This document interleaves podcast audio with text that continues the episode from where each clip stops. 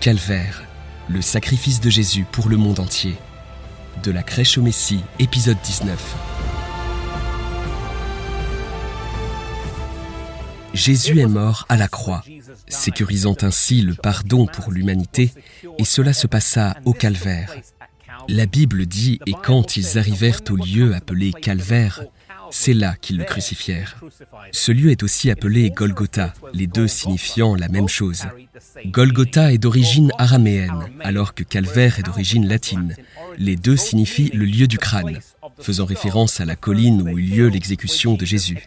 Aujourd'hui, il y a plusieurs revendications quant à l'emplacement de cette colline. Il y a bien une église du Saint-Sépulcre, mais elle est située à l'intérieur de la ville. Il y a ensuite un endroit près du tombeau du jardin, situé juste à l'extérieur de la porte de Damas, et il y a aussi un autre endroit près de la porte des Lions.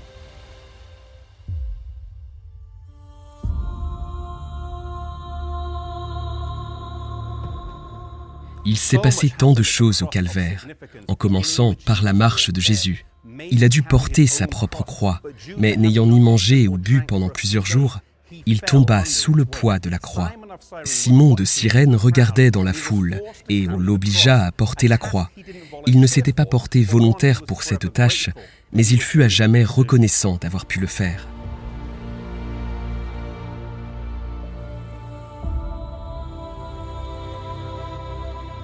Au sommet de la colline, les prisonniers furent cloués à la croix. Habituellement, les soldats les maintenaient au sol, mais cette fois avec Jésus, ce fut différent. Il a délibérément tendu les bras et laissé les soldats lui planter des clous dans les mains et les pieds. Père, pardonne-leur, car ils ne savent pas ce qu'ils font. C'est tout ce que ses lèvres prononcèrent. Un discours complètement différent des insultes auxquelles ils étaient habitués. Alors qu'on hissait la croix et qu'on l'enfonçait violemment dans le sol, Pilate écrivit une inscription qu'on plaça en haut de la croix.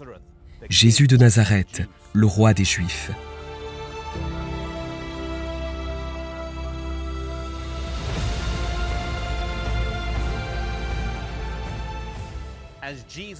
Suspendu à la croix, Jésus fut durement tourné en dérision par ceux qui étaient là et qui le mettaient au défi de descendre de la croix afin de prouver qu'il était vraiment le Messie.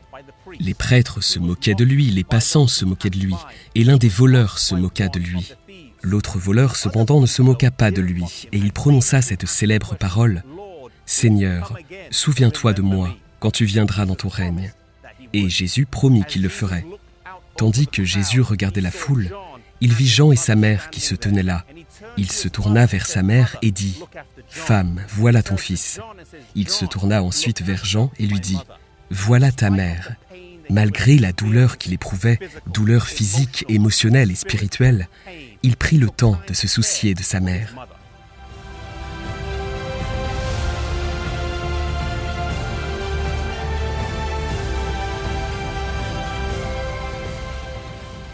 Alors que Jésus était suspendu à la croix et sentait le poids du péché du monde sur ses épaules, il ressentit la séparation d'avec son Père, en levant les yeux au ciel et ne voyant que des ténèbres. Toutes les forces du mal étaient réunies à la croix, espérant que Jésus échouerait dans sa mission salvatrice. Tandis qu'il commençait à ressentir la douleur de la séparation et que les ténèbres enveloppaient la croix, il a crié Élie, Élie, lama sabachthani Mon Dieu, mon Dieu, pourquoi m'as-tu abandonné? Jésus n'allait pas mourir seulement d'une mort physique, mais d'une mort éternelle qui le séparerait du Père pour toujours.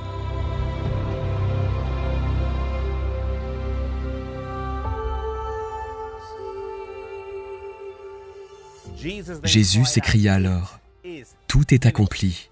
Père, je remets mon esprit entre tes mains. Jésus n'est pas mort à cause de la douleur des clous dans ses mains, il est mort parce qu'il avait le cœur brisé, un cœur brisé par le péché qu'entraîne la séparation d'avec son Père, un cœur brisé par le poids du péché du monde, un cœur brisé par ton péché et le mien. Jésus était le seul à pouvoir sauver l'humanité. Et aujourd'hui nous pouvons vraiment vivre une nouvelle vie, expérimenter la guérison, la paix et l'amour parce que Jésus a fait le sacrifice ultime.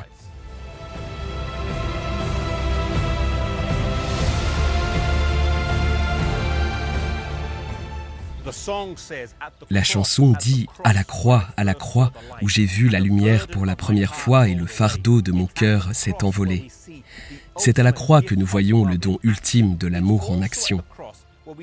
C'est aussi à la croix que l'on voit le véritable esprit de Satan et nous voyons le contraste entre l'amour et la haine. Puissions-nous être touchés par le sacrifice de Jésus pour nous Puissions-nous nous débarrasser de tout ce qui nous sépare de Jésus La Bible dit Car Dieu a tant aimé le monde qu'il a donné son Fils unique afin que quiconque croit en lui ne périsse pas, mais ait la vie éternelle. Choisissez Jésus aujourd'hui et donnez-lui votre cœur.